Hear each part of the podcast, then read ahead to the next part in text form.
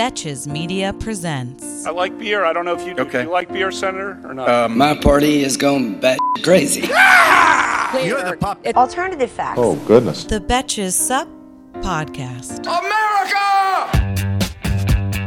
Hello and welcome to the Betches Sup podcast. I'm Alise Morales. I'm Sami Fishbein. I'm Bryan Russell Smith. And today we have a very special President's Day First Lady tribute episode. Right. I mean, we're kind of over the presidents. Like, Yeah. they've fucked up enough. Yeah. Let's talk about their wives. And the Exactly. gang's all here, guys. I know all three of Yeah. us are in the studio to tell you. We each picked two first ladies that fascinate us. Yes. Um, and we're going to talk about them. Yeah. we all have little packets of info. Mm-hmm. We're going to go in chronological order. Yes, we Yeah. are. So And unfortunately, we couldn't do every first lady. no. But here's six. Yeah, Six and um, and we're not doing Michelle because we all determined like you guys remember Her. her. You also you like know remember- her. She has a book. It Yeah. came out. Yeah. I often post excerpts of her book. You guys can check those out on the Betches Sup Insta story. Yeah, we've got you guys know. Like you Yeah. know about Michelle, Right. Her book "Becoming" is out now. If you want to learn more, like Just And not it's a great this- book. Yeah. I read it. But she is great. She may get referenced yeah, in this episode. we'll certainly be thinking about her throughout Absolutely. the episode. I always think about her. I know. I think about her every day. yes, when you wake up and when you go I'm to like, sleep. what would Michelle? What is Michelle doing? She's probably waking up. We're going to sleep. that thing about her mom's text was like WWMD. great. She's a real person. Yeah. WW WWMD. WWMOD. Oh, yeah. There you go. That sounds better than less. It's like, less Dick Yeah. Cheney. Yeah. yeah, yeah. Um. So, Sami, do you want to kick us off? I'm going to kick us off. Abigail Adams. Yes. All right. She was she was the f- second first lady. Mm-hmm. But some people, she's actually kind of considered. and This is from her Wikipedia page, so it, you know it's accurate. Yep. She's actually considered one of the founders of the United States. Wow. Oh, wow. So she's a founding mother. I would say that that that makes sense. Yeah. To me, she is a founding mother. Yeah, not only was she the wife of John Adams, who was the second president, she was the mother of John Quincy Adams, who was, I think, like the fourth president. Yes. So that's like pretty big deal. She shares that role with Barbara Bush, who was both the wife and the mother. Wow. You know, it's a very exclusive club. And then if you're Mike Pence, wife and mother of the same person. Yes. yes. Right, right. So she, Bryan, tec- wow. she technically is in that club like a little bit too, just Yeah. like the little. Yeah. In a different, strange, demented, upsetting way. Yes. Exactly. Mm-hmm. So, I mean, like most, I think, famous women back in the 1700s, she came from like a wealthy, well known, well connected family. Mm-hmm. Yeah. But you're not start- starting from the bottom. Now we're hearing the In the 1700s. That's just not happening. yeah, exactly. So she didn't, but even though she was like, you know, up there in society, she actually didn't even receive a formal education. Her mother taught her and her sisters to read, write, and cipher. I don't even know what ciphering is, but oh my god, is that like like finding like a clue? Like yeah.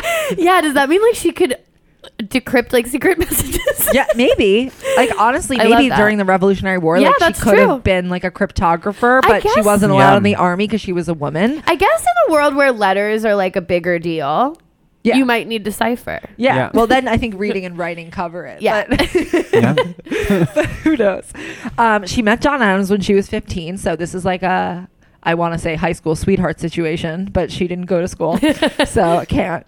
Um, but as first lady, she was a, she took a very active role. She was very in the loop on policies. She was very much like in front of the scenes people like knew about her and that was very different than martha washington who did not only not make our podcast episode but she was like really behind the scenes she wasn't like trying to push her push her views on anyone but we're actually very lucky that abigail did want to push her views Yes. on people because she believed slavery was evil and a threat to the american democratic experiment she was like an early adopter of equality which Yeah. is like pretty great considering most of these other guys not on that Or- page Yeah, exactly. Many contemporaries are not Yeah. uh, there yet. Exactly.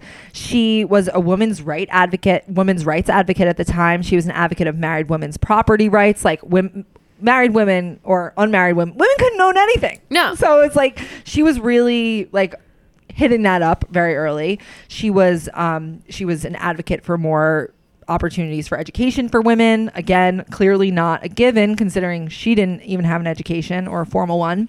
She thought that women should not submit to laws not made in their interest. still a problem today. Yeah, I know. Nor should they be content with the simple role of being companions to their husbands if that's not what they're into. Um, and people know her as like saying remember the ladies. But i think it's actually worth reading the whole quote because it was actually very progressive for the time. She said remember the ladies and be more generous and favorable of, to them than your ancestors. Do not put such unlimited power into the hands of the husbands. Not just men the husbands. So that's where we are Yes. there. Remember all men would be tyrants if they could. She's like an early Me Too woman.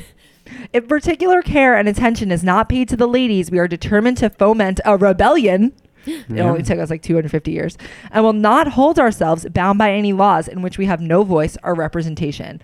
I feel like that's a very, very radical statement Yeah. Yeah. for the time. Yes. Which I like. Yeah. Yeah. And that was her basically like sending a letter to her husband being like, hey, you're going to be president now. Remember, don't fuck me over. Yeah. Like, d- remember, there are 50% of the population that you should also take into account. Yeah, and anyone who wants to be like, well, she should have stayed home and taken care of her family. Actually, Abigail Adams was not even present at her husband's inauguration because she was taking care of his dying mother. so she really is that bitch. Wow. She was a lady of the work and the home, Yeah. and you know she she had it all before Sheryl Sandberg even like tried to tell you that you could do that, Yeah. Yeah. even though that's a lie. So Yeah. yeah. And, And- she's portrayed by Laura Linney. gonna- yeah. yes, In is that, where, is that where we're going? Yeah. The HBO uh, biopic with uh, Paul that? Giamatti. It's, It's, actually so great. good. Yeah. Okay. Well, there's And- that there's that, that scene where she's like they, they were living in Boston. Yes. And she was like watching the Boston Tea Party happening. It was really cool. Yeah, Wow, she rocks. gotta get that Insta. It's really, Yeah. it's very good. I know. Why She's didn't like, she gram that? She's like, this is gonna, this is gonna have crazy engagement. This is gonna be crazy. guys like hashtag hashtag Tea Party. yeah, exactly. so that was Abigail Adams. I mean, obviously, in a nutshell, I really feel like she was like, she was, she's a great role model just based on all of these things. She was very ahead of her time for women's rights, for African American rights. So go Abigail. Yeah, yeah.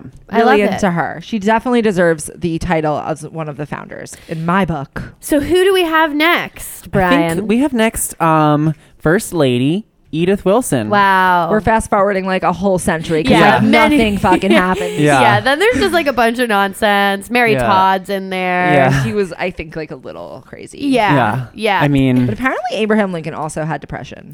Yeah, well, side suicidal. note, this is a complete side note, but you know Lincoln, the biopic? Yeah. yes. Uh, my biggest pet, I did not like that movie, but my biggest pet peeve with it is that Sally Field as Mary Todd Lincoln, every single line, I don't know who wrote it, but every single line, she's just like, I will go insane if this thing that we know historically is going to happen happens. it's like, I'm just like, stop. Why? She wasn't constantly predicting her own insanity. That's not real. That's not how insane That's not people how- work. No. Yeah. I wonder how that movie ended. Um, so, Edith Wilson, she was the second wife of the 28th president, Woodrow Wilson. When she met Woodrow Wilson, his previous wife had died in December of 1914.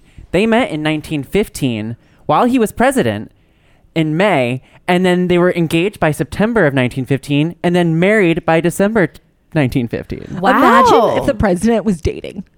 That is, yeah. Yeah. They said they crazy. said Woodrow Wilson was like super depressed after his wife died, uh, warranted. Yeah. And she like brought him out of her depression. But that was both of the, they were both widows. He was she was a widow. She was married to another guy. Um she was like formally educated to a certain point. She grew up in Virginia. She was Thanks part of to like Abigail. yeah, she was um, like a part of like Virginian aristocracy.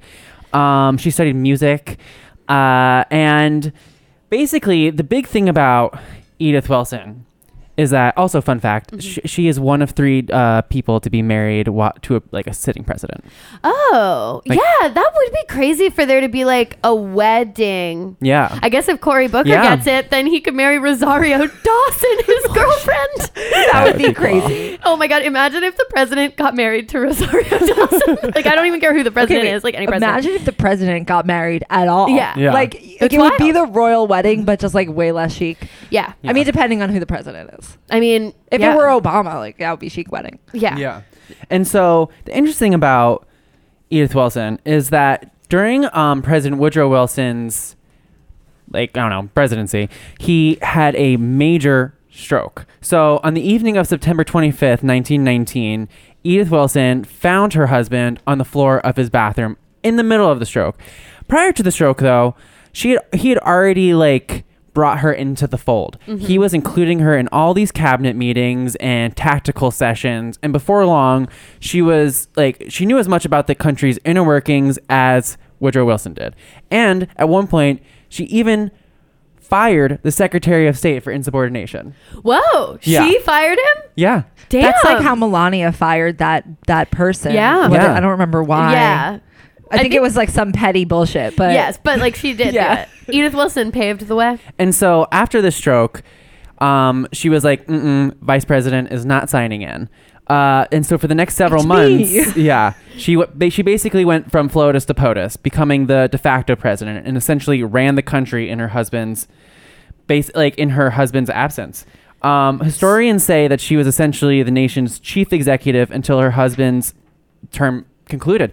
Basically, because this was like right post World War One, and mm-hmm. Woodrow Wilson was trying to make the League of Nation, you know, the treaties Versailles. So there's a lot of shit that was going on. Yeah. they needed to like figure it out, and so she would like go to all of the meetings the president was supposed to go to. like Ivanka, Yeah. Mm-hmm. but like a knowledgeable one. and she like would like she would then she would like take all the notes that everyone like all the cabinet secretaries would be having and then take them upstairs to their private like residence and apparently like she was consulting him but a lot of people don't believe that she really was. It's like I think he hard was to like know. sick. Yeah. he was like he was like completely paralyzed on one side. He couldn't see out of his right eye.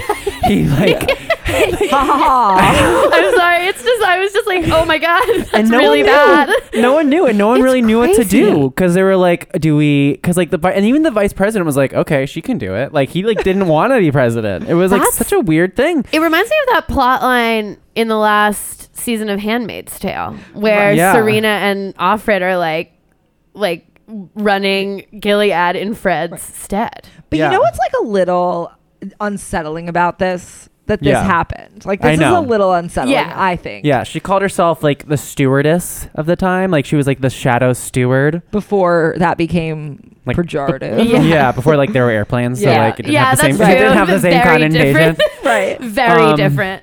And so, Right. I mean, there might have been airplanes. No, there weren't. Okay. I think they were like coming about around that Yeah. time. Like Yeah, the I don't- Wright brothers were just like tinkering with some things. Yeah, there definitely was not com- like There was commercial no commercial flights. flights. There were no flight attendants. Yeah. for yeah, sure. it was it was like just a mystery to people because like he was doing this whole like tour trying to promote like peace, and then so he suddenly just stopped, and everyone's like, "Where the fuck did he go?"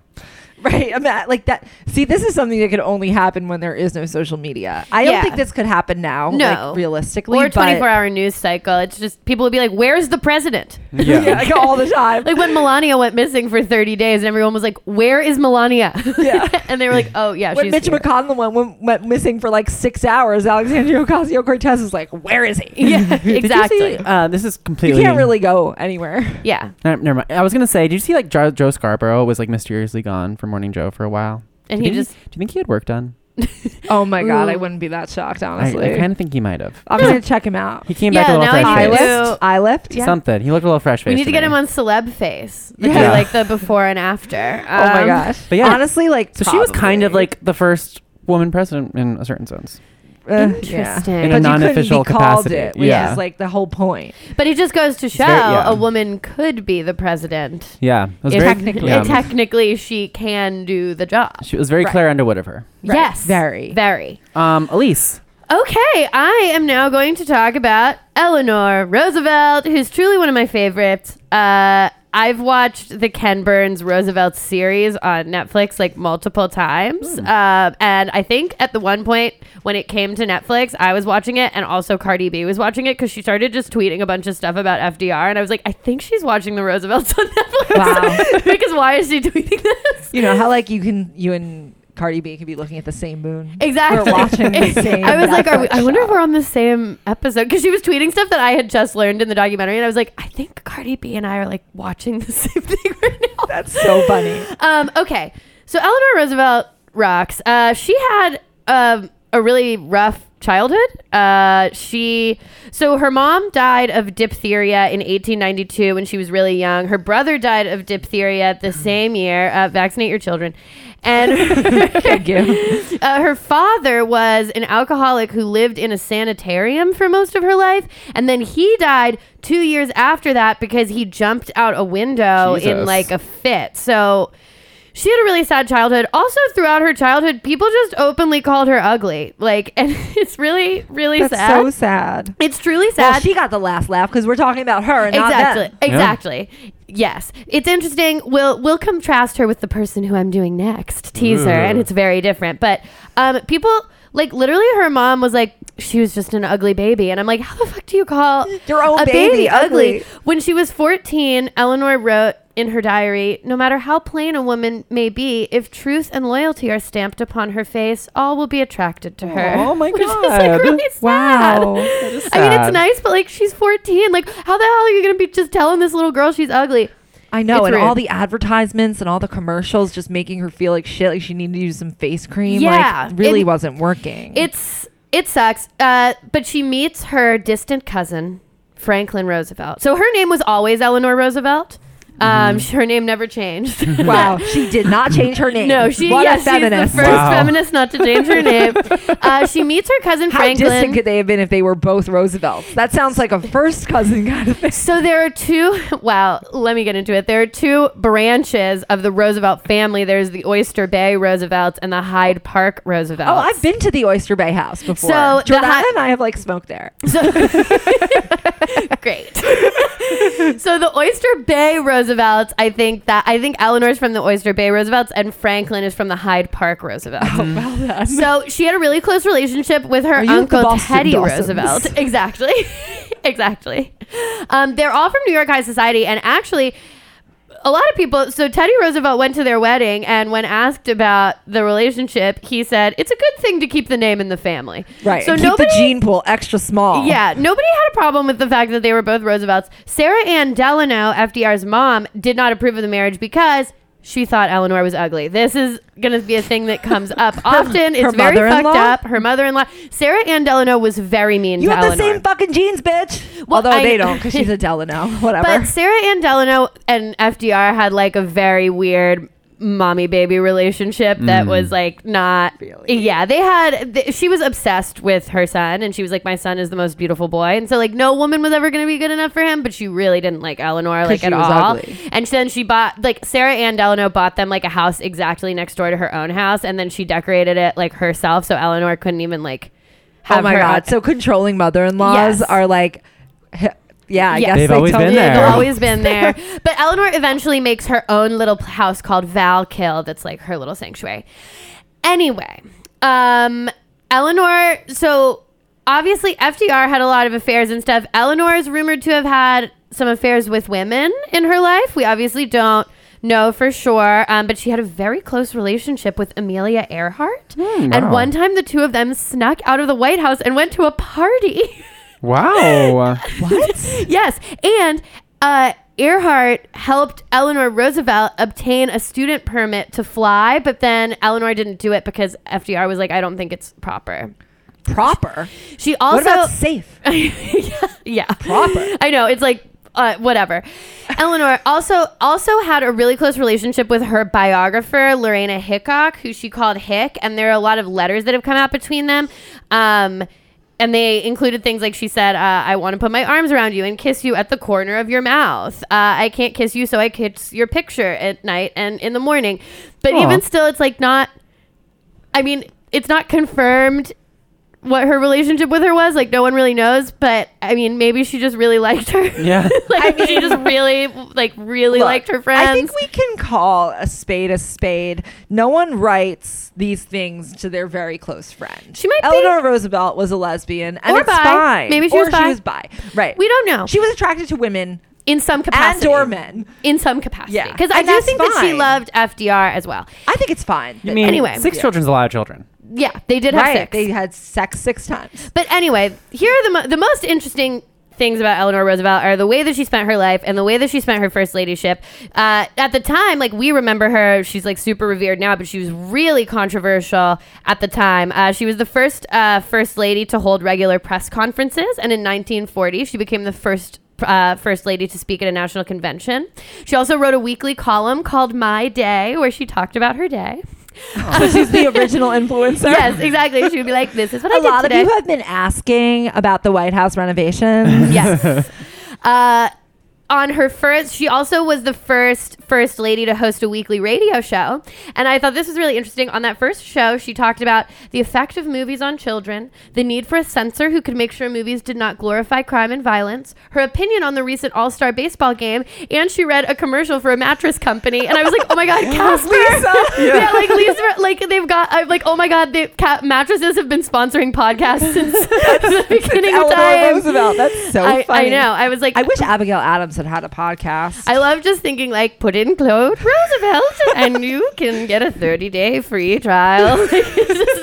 Like, um, I'm just googling her now. She's not like that no, she's- ugly. I- Like, it's crazy. Also, when she was younger, she like looks like a regular lady. It's she it's looks very more attractive when she was It's younger. very mean. It's it's crazy. She's not that ugly. Guys. No. like she's not a supermodel, but like neither are we. No, yeah, okay. So anyway, in her first year in her husband's administration, Eleanor Roosevelt was determined to match his salary, so she earned over seventy-five thousand dollars from her own lectures From her and mattress writing, sponsorships? from mattress sponsorships. She had a charcoal whitening cream. She's out here selling detox teas. Sugar bear hair. yeah, exactly. She's making money. Um, she, Wow, I can't wait to break till this news breaks to our audience. Yeah. and They get to hear about Eleanor Roosevelt's sponsorships. so great. Um, she did a lot of awesome work. She uh, she would go to Depression era labor meetings to show that like the White House cared about labor. She visited a mine, and then there was a really famous cartoon in the New Yorker that showed a mine, like a man in a mine peering through a hole, and he could see Eleanor Roosevelt, and it said, "For gosh sakes, here comes Mrs. Roosevelt." Wow. Which I loved. Sense of humor very very famous different back then. cartoon. Um, That's so she started a project where she tried to create a planned community in Arthurdale, West Virginia for like these down and out miners and it was kind of a mess but the people who lived in the planned community said it improved their lives but it didn't really happen the way she wanted and it actually spawned her becoming really active in civil rights because she wanted it to be a mixed racial and religious community Wow. and the miners were like no we'll only do it if it's all white christian people and that sounds so like she what they're saying now too. Yes. So she was like, for Donald okay, I guess, but it made her more interested in civil rights. So on that course, she was like way more radical than civil rights on her hu- than her husband by many many miles. Um, despite the president's desire to placate Southern sentiment, uh, she was very vocal in her support for the civil rights movement.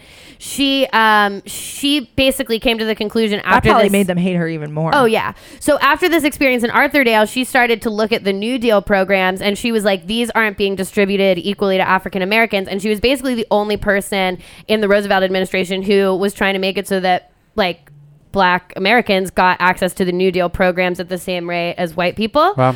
Um, she broke with tradition by having hundreds of African American guests at the White House. Most notably, there was this singer who was a really famous singer. Her name's Marian Anderson. She was black. She was really famous, but because of the time that she came up in, she was like the greatest singer of her time.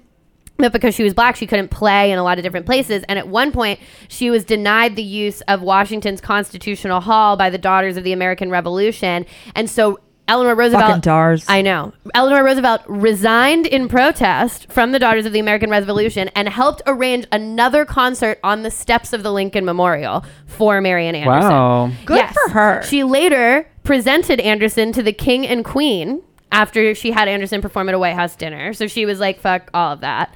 Uh, she lobbied behind the scenes for a 1934 bill to make lynching a federal crime, which FDR was too scared to sign. He would not publicly support the bill. So just think about when being anti lynching was too radical an opinion for the president to have. That was in the 1930s. This That was like less than throws 100 years ago. This really throws things into contrast, like now with the whole Ralph Northam thing, with the Mm-hmm. blackface and all these people in Virginia who are coming out. And then you hear about Eleanor Roosevelt and you hear about Abigail Adams, who are already progressive on civil rights. It just shows Yes. that, like, that, like, the, the history. It, to some extent, people want to use that as an excuse. Like, it was what they were doing at the time. And, like, I get that.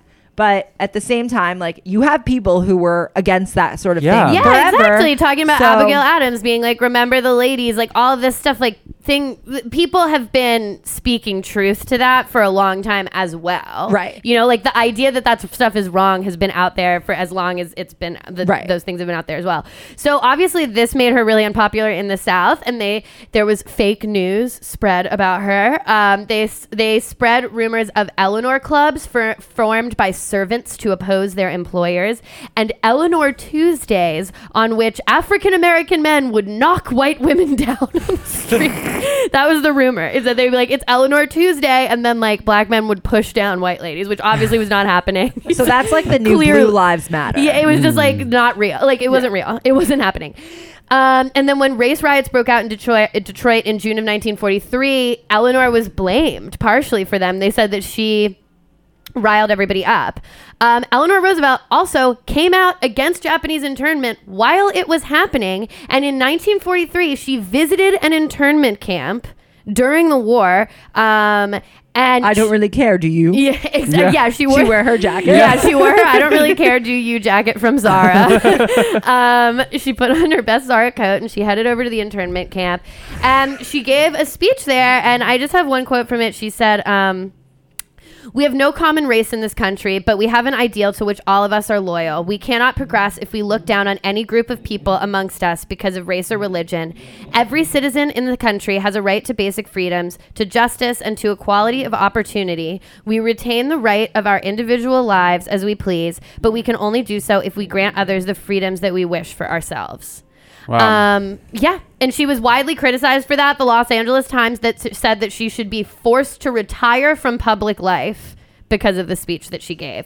Uh, she was a champion of women's rights. I'm sure that you can imagine she made it so that no male reporters could come to her press conferences, and that was a strategic move. One to like create a dialogue between women, but also it forced newspapers to hire female correspondents so that they could come to her press conferences. Wow. Thank you. So she was very, very progressive and consistent in her views. Yes, and she was just honestly, she was like a quotes machine. Also, uh, great minds discuss ideas, average minds discuss events, small minds discuss people. A woman is like a tea bag. You can't tell how strong she is until you put her in hot water. Never Yeah. allow a person to tell you no who doesn't have the power to say yes. Eleanor supports my theory that the uglier you are as a child, the better your brain develops. yeah.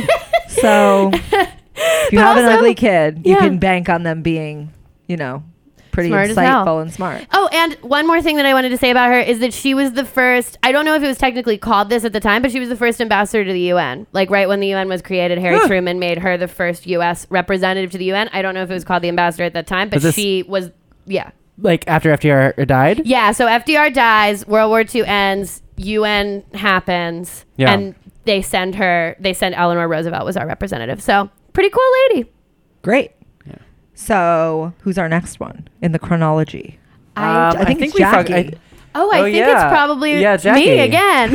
I was like, wait, we've had Oh, to. yeah, I was like, oh, it's me again. Okay. no, this is good because they're two very contrasting people because my next person is Jackie Kennedy. Yeah. Born Jacqueline. Ja- born Jacqueline Lee Bouvier.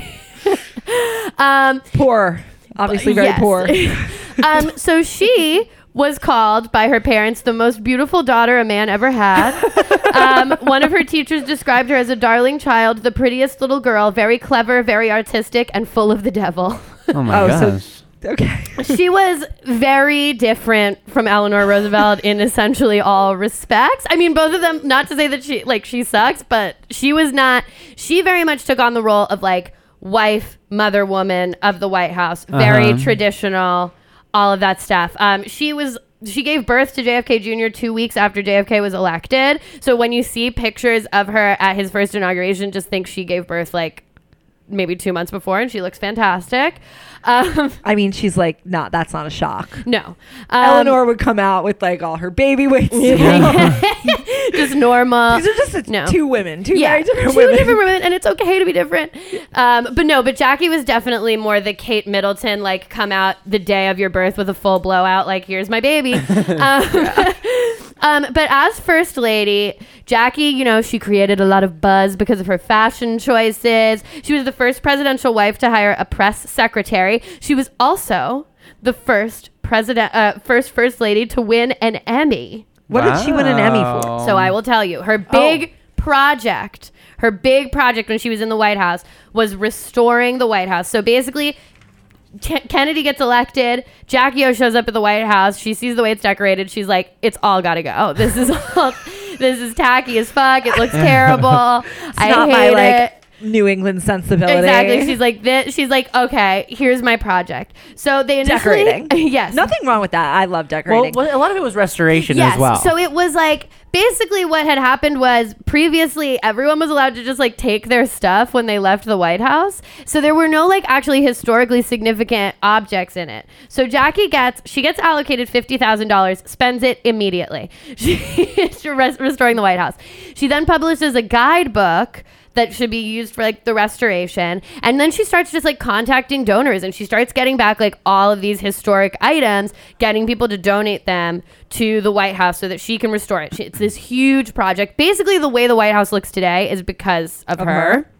And Cool. then she does this and, big, and Donald Trump goes in and calls it a shithole. yeah, so yeah, exactly. And it's like Thanks, he's talking about Jackie Kennedy's like decorating. Um, someone should call that out. yeah, I know. So then in, on February 14th, which is Oh my God, today. Yeah, we were That we're recording this on. February 14th. So wow, 1962, Jackie takes to television and she gives a big tour of the White House where she kind of I think I've seen clips of that. yeah, yeah, it's, pretty where she's like, I feel so strongly that the White House should have a fine collection of American pictures as possible. It's so important, the setting in which the presidency is presented to the world, to foreign visitors.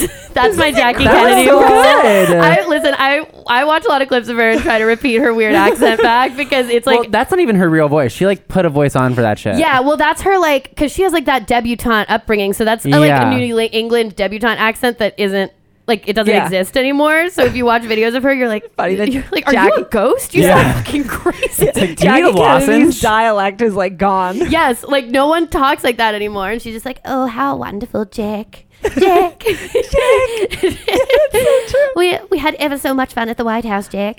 It's, it's like fucking weird. anyway, That's amazing. Um, she also like really showed. Oh, so that's what she won her Emmy for. Was Okay, that for that Um, situation. And then she like really shone on foreign trips because she could speak French. Um, and she really impressed the public with her like foreign trips. And when she went to France, famously, Time magazine, uh, they labeled it. Uh, they they like wrote about her trip, and then they were like, there was also some fellow who came with her talking about JFK. And then JFK gave a speech. I am the man who accompanied Jacqueline Kennedy to Paris, and I've quite enjoyed it. I've heard that. I've heard that Yes. quote before. Yeah. Um, and the last thing I want to say about her, I mean, obviously there were very sad things in her life. She lost a child while in the White House. She lost her husband fairly famously while in the White House. You may remember. You Yeah. guys probably know a little bit about that. Um, but there are these tapes that came out that she made. So they were He released. Cheated on her like a lot. Yes. And she knew about that, but like, it was what it was. So, four months after JFK's assassination, she sat down and made these tapes with um, a presidential biographer. And they were not released until the 50th anniversary of his inauguration. Caroline Kennedy released them. And in them, she's like chain smoking cigarettes. Four months. She's like four. I mean, she's deep in grief. I mean, obviously, the most horrific thing that could possibly happen just happened, and she talks shit about everybody. And I really, I really would like for everyone to listen to these. She calls Indira Gandhi a real prune. Can you do her accent? a real prune, bitter, kind of pushy, horrible woman. Uh, she calls Charles de Gaulle that egomaniac, and she calls Martin Luther King Jr., who had not yet died. So, like, know that this is before he was killed. She calls him a phony. um, oh, and my then she God. said she was talking about the president of South, the sister-in-law of the president of South Vietnam, and this other woman who was a former member of Congress. And she says to him, she goes, "I wouldn't be surprised if they were lesbians." so she really just shit talks a bunch of people. She also basically admits that like through the whole inauguration, she was hopped up on pills. I was 'cause she say had, they like- were they were both fucked up the entire yeah, time. they were on JFK and- amphetamines the whole time. Yeah, and then they were like they would get jacked up on amphetamines before like public appearances. Yeah. and then so they would like, Like, be like pre-gaming? Yeah, so they'd be Yeah. like really like enigmatic and shit, and then to sleep they would take downers, yeah. So they were drug addicts? basically. Yeah, this is so. Here's a quote describing the night of the inauguration. She recalls that she was both recovering from a cesarean section and exhausted. she ki- skips dinner and takes a nap, but finds herself unable to get out of bed to attend the inaugural balls until Dr. Janet Travell, who would become her White House physician, materializes and hands her an orange pill. Wow. Like what was it? Speed, Uh, yeah. I mean, I think it was speed. All every housewife was on gave, speed at yeah, that they time. gave them like all these things that were basically just drugs. um, so it's Wow. just interesting to contrast those two women and be like Yeah. two very different ways of being influential. Yeah, I in the White a House, that's very tied to their looks and how they're perceived by society. Well, I mean, here's the thing: like a younger woman, a younger me was very much more into Jackie. She's chic. She has that. Yeah. She's the Flash. You know, she's fun. She's cool.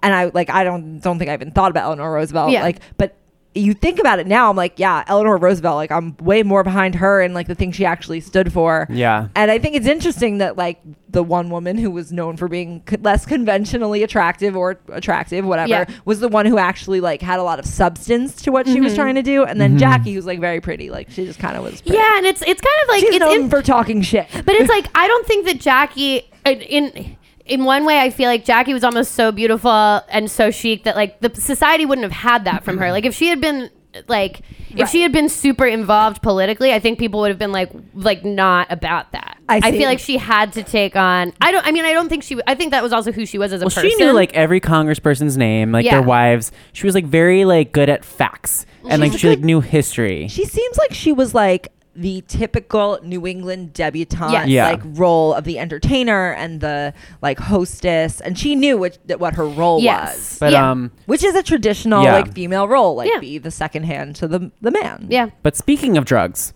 Yes. Oh. my first lady is Betty Ford. I was like, oh my god, the transition. Let's So- talk about it because I actually don't know that much about Betty Ford. So Betty Ford, um, she grew up. She was born in Chicago. She was like Edith. Um, she was both. She was married before she married Gerald Ford.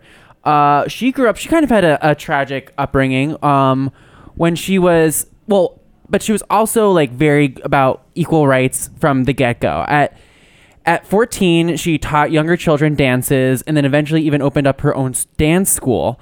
And then her father died when she was 16. Um, they don't know he died from carbon monoxide poisoning. And Oh, he's like, wow. they said he was working on his car in the garage, but they're like, oh, was it that sounds like a not? euphemism. Yeah. Um, so then his mom, so then her mom became the sole breadwinner and became a real estate agent. Um, and this was all in like the 20s, 30s. And it greatly influenced Betty and shaped her views on equal pay and equality for women. Um, and it's good to note that before we get into it, that uh, Gerald Ford was Republican. And so it was like conservative. And then so when in August 1947, after she tried to become a dancer, she married a guy um, who ended up kind of being an asshole, but then he got into a coma right when she was about to divorce him. She nursed him back to health. Wow. And then divorced him. Um, Honestly, How nice of her. I know. I was like, Yeah. that's really nice. and then yeah, and then she met uh, attorney Gerald Ford, who was trying to become a congressman. He became one. Um, he kind of tried to keep it on the DL that she that they were getting married because he didn't want his constituents to find out that he was marrying a divorced woman. wow. Um, but he came to she became a first lady in a very in the only way that someone had. She was Gerald Gerald Ford was President Nixon's uh, Vice- VP. yeah. And so when Nixon resigned, she became first lady. Um, and She so really stepped in shit there. yeah, she was known as like the first like first lady to really like open herself up to the public. So like right after he was uh, right after he became president, she was diagnosed with malignant breast cancer during a routine exam. She went underwent a mastectomy, and then she was very open about her illness, That's and cool. she raised the visibility. And because a lot of like a lot of Americans had previously been reluctant to discuss it, like in the open. People didn't really talk about this kind of stuff then.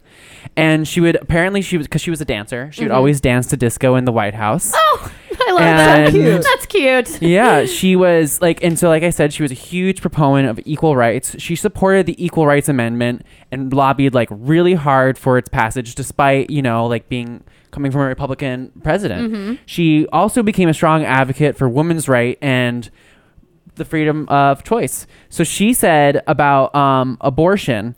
I feel very strong. I feel very strongly that it was the best thing in the world when the Supreme Court voted to legalize abortion, and in my words, to bring it out of the backwoods and put it into the hospitals where it belongs. Hell yeah. Great. Okay, Betty. Yeah, she was. She was basically like. She was more popular than her husband. People really liked her. Like there were stickers that said "I'm for Betty's husband" when he was running for. I like that. when he was running for re-election. He ended up losing to the Carters. Um, Not Beyonce and Jay Z. no, yeah, no, not the Knowles Carters. Yeah, the other the other Carters. Um, he even appointed her to some like positions Oh. afterwards because she everyone really liked her. Um, but then so since the early 1960s, she pinched a nerve in her neck, and so at the time, doctors really didn't have like a, a grasp upon how much they should be prescribing people. So they were giving her Valium and pills, and then when they left the White House, she became a big drinker. And then in 1978, she the Ford family staged an intervention and forced her to con- confront her addiction to alcohol and painkillers. After some reluctance, she ended up uh, like hibernating in her house for a week. She became sober and then went to a rehabilitation center, the Long Beach Naval Hospital, and basically she shared a room with a bunch of other women. She cleaned restrooms. She participated in emotional therapy sessions, and she was Betty fucking Ford. Yeah. Like, Wow. and then afterwards, she after she was released, she told everyone about it again. So she was cool. like, "Hey guys, I struggled with this. We need to bring addiction and to the forefront of the conversation because a lot of people do, but it's so stigmatized that we don't discuss it." So, basically, it led her to create the Betty Ford Center and because she realized that during her convalescence that as a former first lady, she had the power to create change and affect behavior.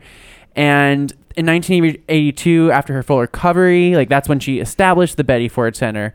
And through her work there, she basically began to understand the connection between drug drug addiction and those suffering with HIV/AIDS. And then she eventually became to, to voice her support for gay marriage and um, the right gay and lesbian rights in the workplace.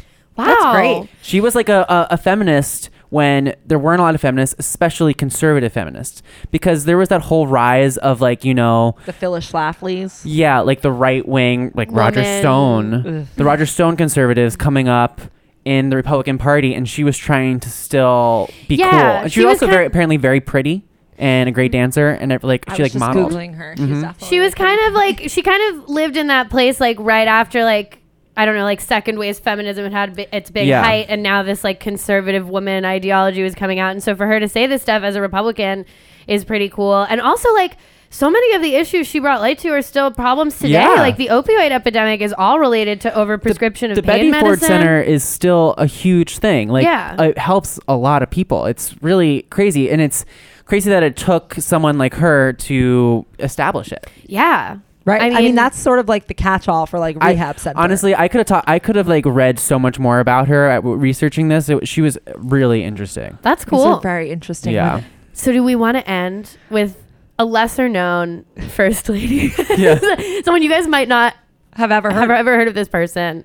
Hillary Rodham Clinton? Wow. the hated first lady. Yeah. That's how I kind of think of her as like she's I think ultimately history will vindicate Hillary and she will be looked at as a hero. I mean, even you can see it now. She ran for president now there's four women as of now running for president. Well, I Yeah. saw a lot of parallels between her and Eleanor in a lot of ways, but except I do feel like Eleanor was more. Well, we'll talk about it, but I think Eleanor was more successfully able to like do to work with people. Yeah, during I think her so time. too. So, just to give you some background on Hillary, she was raised in Chicago in a conservative family, and she was kind of that like she was always that like overachieving kind of mm-hmm. vibe of mm-hmm. like she won like most likely to succeed in high school. Mm-hmm. When she was in college, she went to Wellesley, and when she was in college, a lot of people like her classmates saw her as someone who could be the president one day. Um, she majored in political science, and she, when she was a freshman, she was actually president of the Wellesley Young Republicans. Wow. So little known and about Hills. Um, oh, while she was in college, her views essentially evolved. She became more liberal. She started supporting the civil rights movement, and she was kind of against the Vietnam War. Um, she started dating Bill when she went to Yale Law, and he actually proposed, and she turned him down, Yeah. which is like exactly how you're supposed to deal with a fuckboy. yeah. it's funny when you Yeah. look at their your, their pictures of them at that time. You could totally tell that they were hippies. yeah. Oh, I love those pictures of her when she's wearing like the cool pants and, And she's the got her big-ass the big glasses. Yeah, and like the big hair, like don't care. Yeah. Yeah.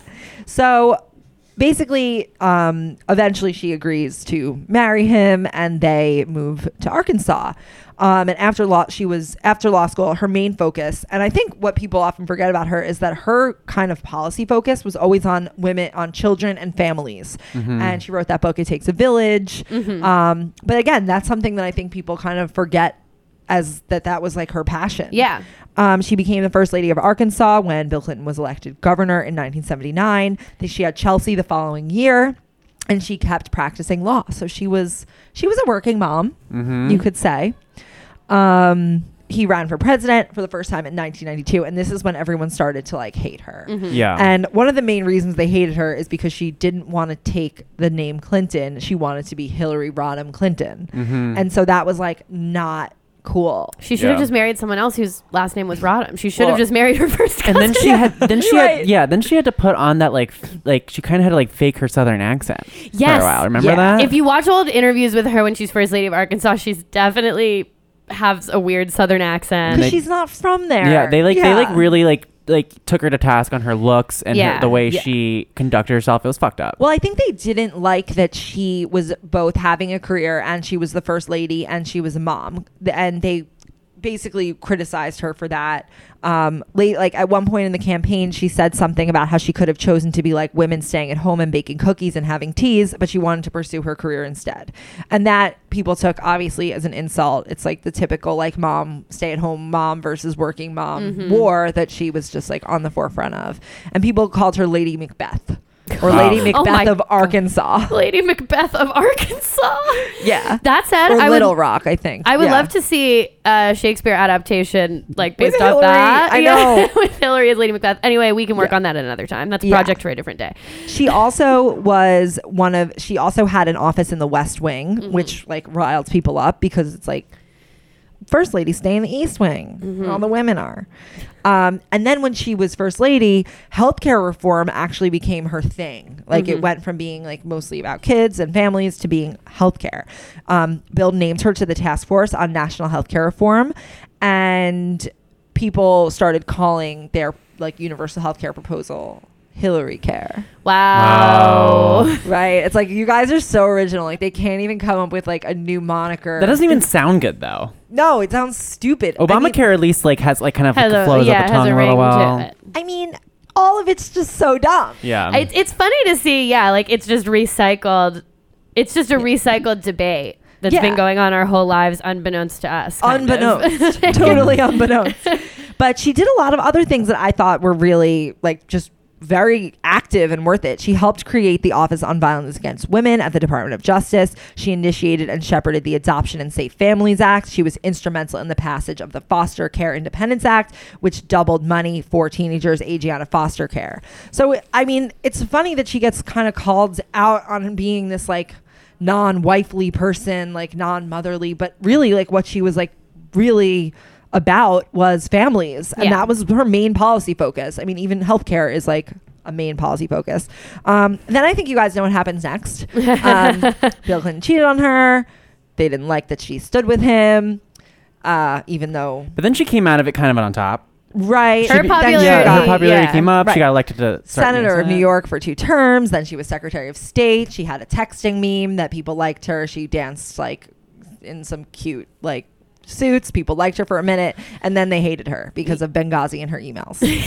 Well, when she tried to aspire to a higher office, that's when they'd be like, "Oh, you don't deserve that." Yeah. I think that's when they didn't like her. I think Yeah. that didn't help. I think no, I think they didn't like her the whole time. I Yeah. honestly think they just don't like this like kind of forceful personality. I think it's the fact that she's like both high achieving and her personality is very like forceful. She doesn't like I don't think she really sees herself as less than men. Yeah. And they and they can intuit that. Yeah. And they don't like it. And I think she sees herself as smarter than a lot of men who she Yeah. meets. Like, I think she's the smartest person in the room in most rooms that she goes into. And that's really intimidating to people who have been conditioned to want to at least count women out on every different whatever Yeah. platform. I feel like she's also the first, like, uh, we're talking about it again, like second wave feminist, capital F feminist to become a first lady. Yeah. So she kind of represented like like a Gloria Steinem Gloria Steinem's world to Right. people, and so people who were against that, Yeah. like her not taking the last name, her like quote unquote disparaging working moms, her being in the West Wing, like all of those things. They were like, look at this feminist who's going to come in here